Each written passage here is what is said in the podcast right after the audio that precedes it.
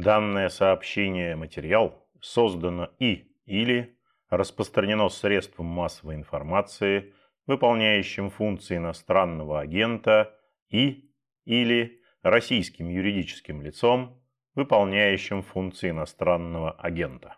TV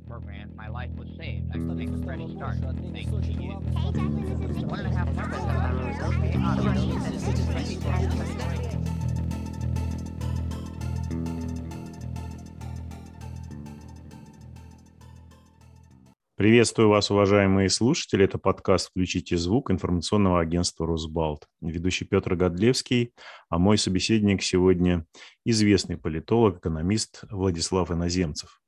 Приветствую вас, Владислав Леонидович. Да, добрый день. Спасибо, что откликнулись на просьбу пообщаться, хотя мы в разных часовых поясах, но ваша точка зрения очень интересна в России.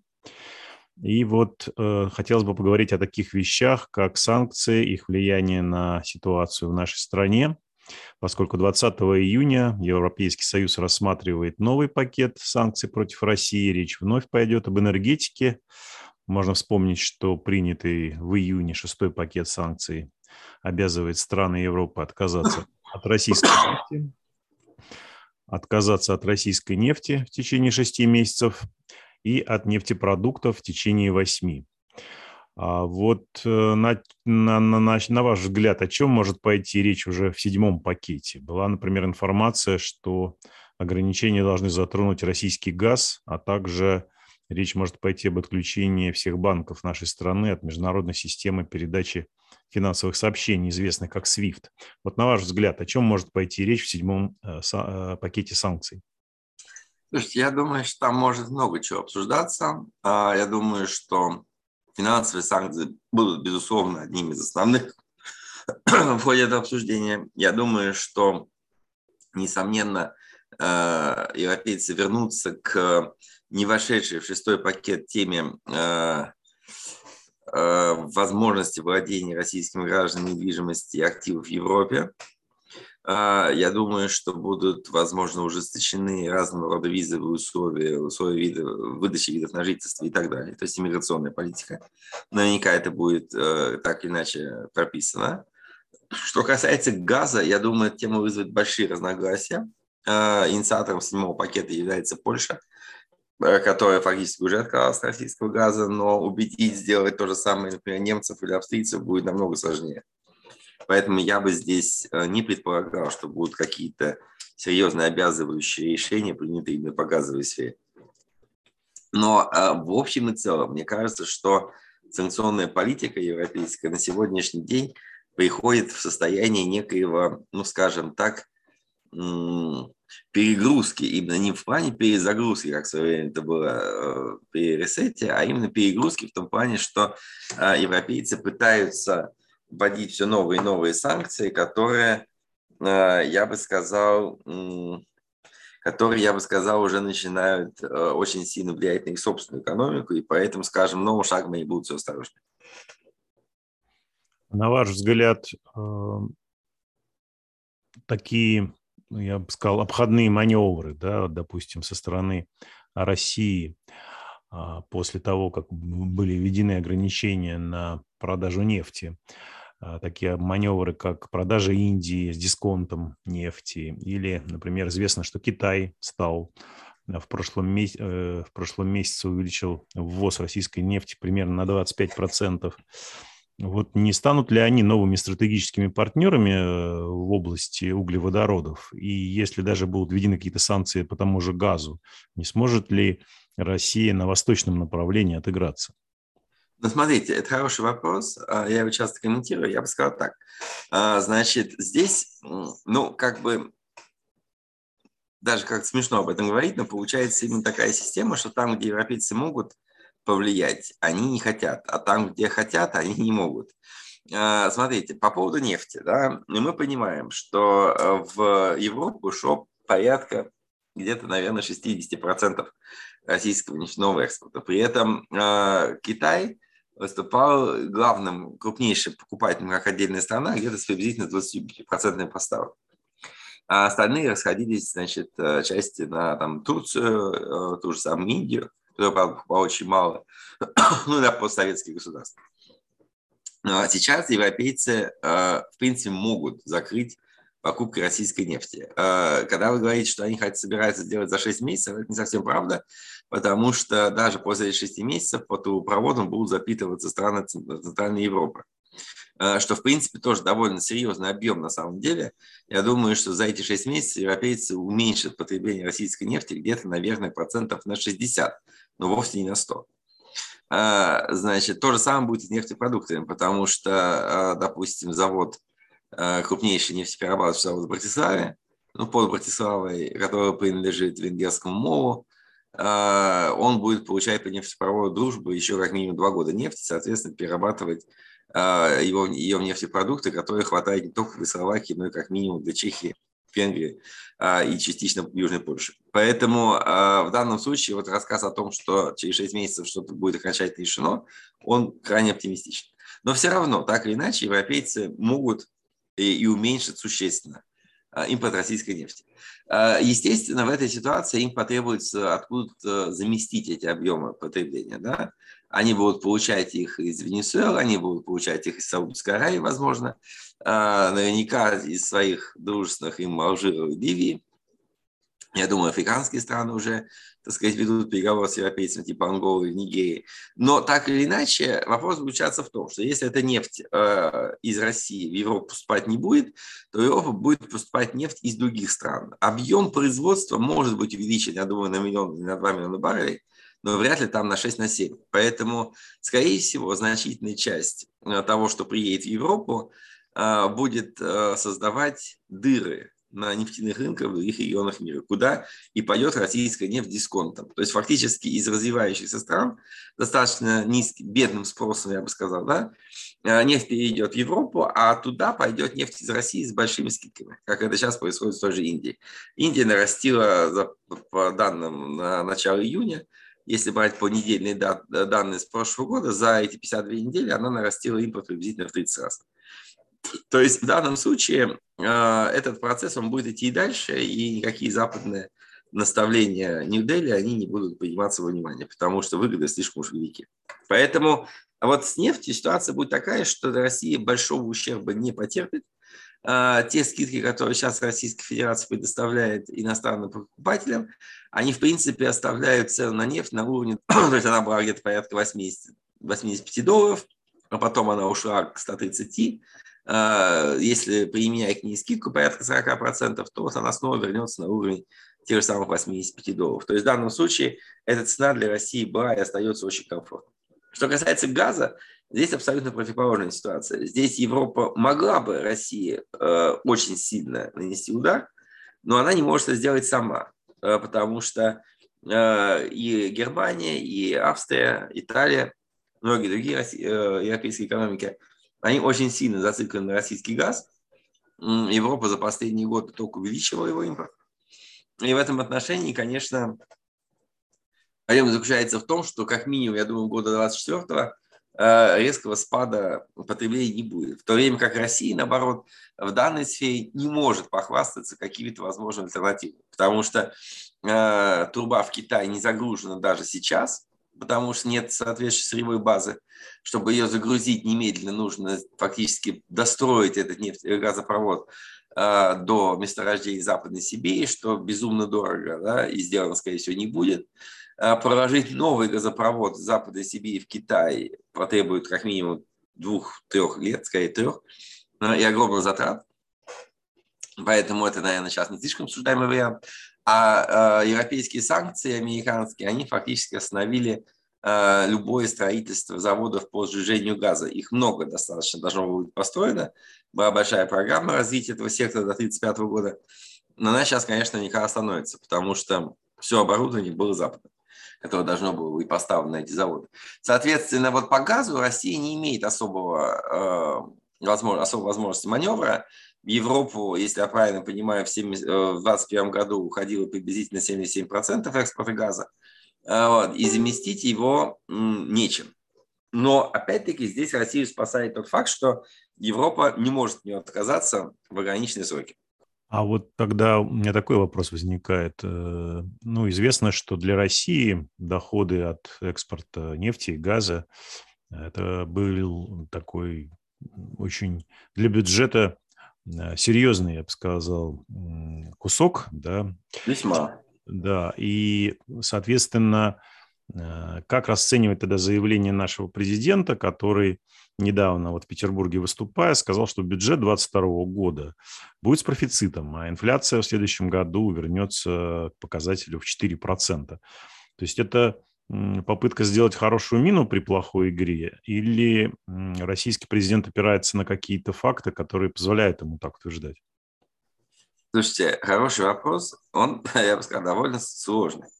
Смотрите, начнем с с вопроса о бюджете. Да, да действительно, российский федеральный бюджет, он строился на нефтегазовых доходах э, в очень значительной степени. То есть, в принципе, это было, это никогда не пускалось, по-моему, ниже 40%, за исключением, по-моему, 2020 года, когда цены были близки к нулю некоторое. Почему Путин считает, что в этом году бюджет будет сведен э, с профицитом?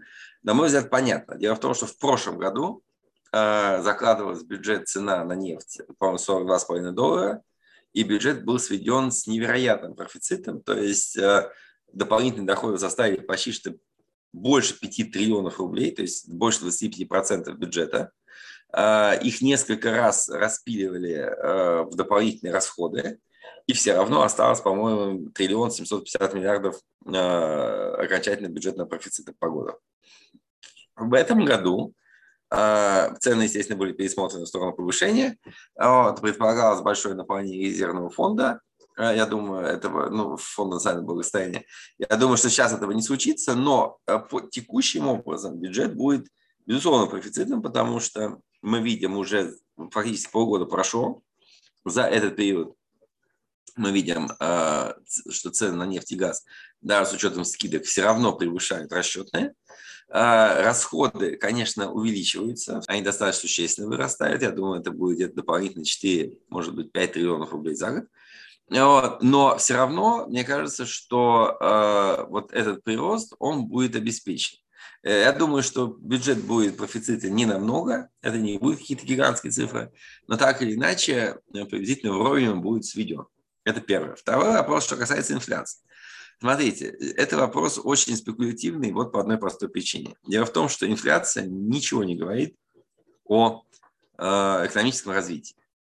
Если мы посмотрим на лучшие в истории России, я это постоянно повторяю, 2000-е годы, когда экономика развивалась высокими темпами, очень сильно модернизировалась, рос фондовый рынок, э, очень быстро укреплялось благосостояние – то не надо забывать, что средняя инфляция между 2000 и 2008 годом была 10,3% в год.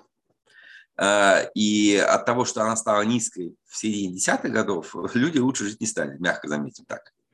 Да? А, более того, я бы даже сказал, что а, самая низкая инфляция, я бы так сказать, дефляция в размере там, нескольких процентов, да, по 6 процентов в год, в Соединенных Штатах была в замечательные годы Великой депрессии.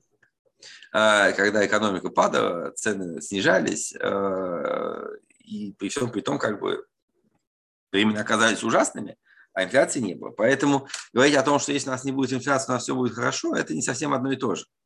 А, инфляции действительно, скорее всего, не будет по той простой причине, что доходы населения реально снижаются, производство будет останавливаться, и на этом фоне, безусловно, когда нет доходов, когда нет возможности сбыта, рост цен объективно затруднен. Если мы даже вспомним ситуацию 18-19 э, годов в России, когда год за годом не было повышения реальных доходов, то именно это, на мой взгляд, в значительной мере обеспечивало крайне низкую инфляцию. Потому что люди понимали, что им нечего тратить, у них не было возможности серьезным образом увеличивать расходы, естественно, не росли цены. Росла конкуренция между предприятиями, а цены не увеличивались.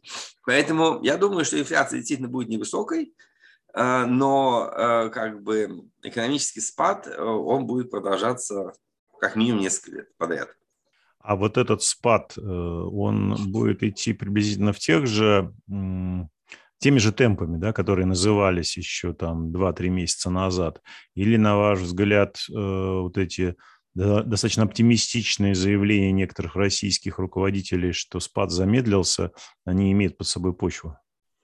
Нет, смотрите, нет, я думаю, что я, я вообще не слышу таких заявлений. Э, я думаю, что спад по итогам этого года он превысит 10% по официальным оценкам. По реальным, может быть, будет даже выше. А в перспективе я бы сказал, что он продолжится, наверное, где-нибудь темпом ну, от 2,5 до 4% в год в 2023-2024 году. Потому что, понимаете, я абсолютно не вижу. Вот для меня Э, самая большая загадка – это вопрос о том, каким образом, на основании каких, как бы сказать, э, событий и трендов э, правительство думает о начале роста. То есть вот, да, понятно, что мы упали, да, понятно, что есть какой-то должен быть восстановительный рост, но откуда он может, собственно говоря, взяться, если мы прекрасно понимаем, что целые отрасли стоят, а, там, автомобилестроение не запустится через несколько месяцев. Наоборот, техника, которая сейчас еще, по крайней функционирует, типа авиации, она через год уже перестает летать без э, обслуживания и ремонтов. Да? И этих ремонтов обслуживания ниоткуда не возьмется. Если те же самые металлургия, которая только-только вот, сказать, узнала о том, что европейцы больше товаров не покупают, а, тоже будет потихонечку останавливаться, потому что абсолютно непонятно, куда эти товары могут пойти. Если, допустим, новых газопроводов не строится, если государство не имеет денег для больших инвестпрограмм, каких-нибудь там очередных сочей, там, острова русских и так далее. То есть возникает очень много вопросов. Я не понимаю объективно, где может быть та точка перелома, которая вызовет э, подъем экономики. Когда мы говорили, допустим, про кризис 8-9 годов, было абсолютно понятно, что, да, что эта точка перелома наступает там, где взлетают цены на нефть. Окей.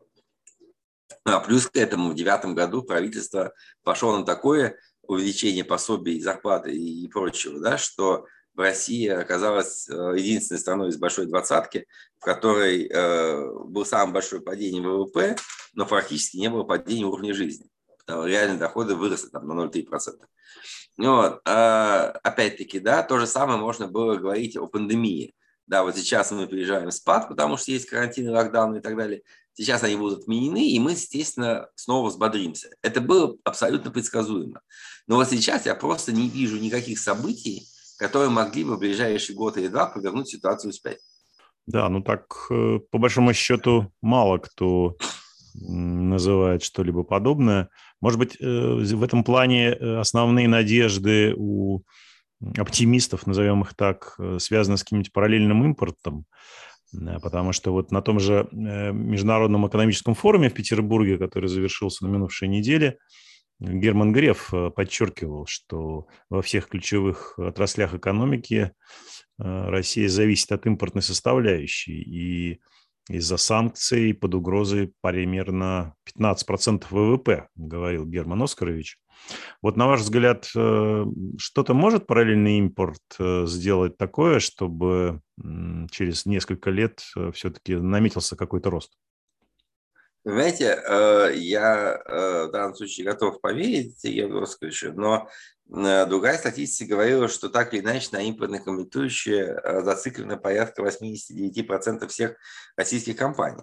Ну, конечно, знаете, если, допустим, вы владеете кафе, и у вас накрывается ваша там, кофеварка, знаете, какая-нибудь, да, то вы можете ее ввести параллельно. Это совершенно очевидный факт. А, и наверняка такого рода оборудование будет довольно успешно замещаться такого рода вещи. Да? Но если, допустим, у вас есть автозавод, а, который требует там 100 тысяч машинокомплектов в год, то, понятно, никаким параллельным импортом ввести его невозможно. А, равно как невозможно ввести параллельным импортом никакое оборудование, а, никакие, так сказать, там поезда Siemens. Опять-таки, смотрите, даже возьмем элементарно наше тяжелое машиностроение, э, транспорт, например, да? Мы знаем, что Сапсаны строили Сименсом, мы знаем, что ласточки все сидели на большом количестве импортных комплектующих. Опять-таки того же самого Siemens была, была совместная компания Siemens и Синары. Мы знаем, что новые заводы, э, вагоны, которые РЖД двухэтажно запустил, они тоже фактически все импортные. Мы даже знаем, что наиболее прогрессивные грузовые вагоны под контейнеры с большой массой, да, они тоже имели э, кучу импортных составляющих и патенты General Electric. То есть э, я не очень понимаю, а, каким образом параллельный импорт может помочь промышленности. Он однозначно может решить ряд проблем потребительского рынка, это факт.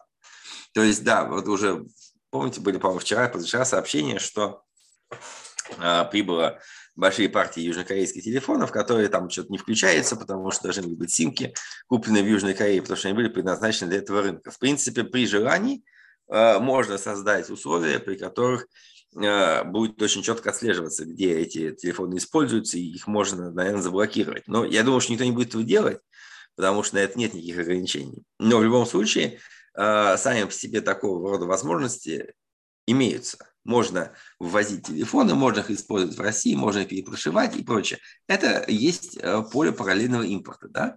Э, можно привозить какие-то там те же самые продукты питания, можно не, готовить, не производить сникерс в России, производить его из Турции. Это ради бога. Вот, там только не будет надписи по-русски, но это тоже как-нибудь разберутся.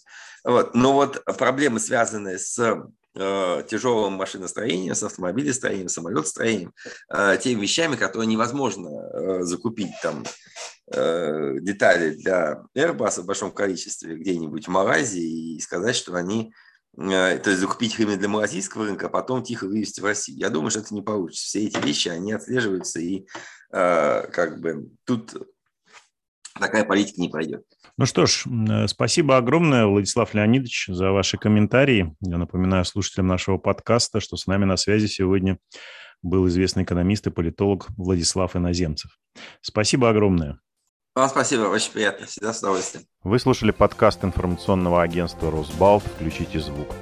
Спасибо, что вы сделали это. Напоминаю, на нашем сайте круглосуточно доступны новости, комментарии, аналитика, видеорепортажи, обзоры социальных сетей и наши подкасты. Всего доброго и не забывайте включать звук.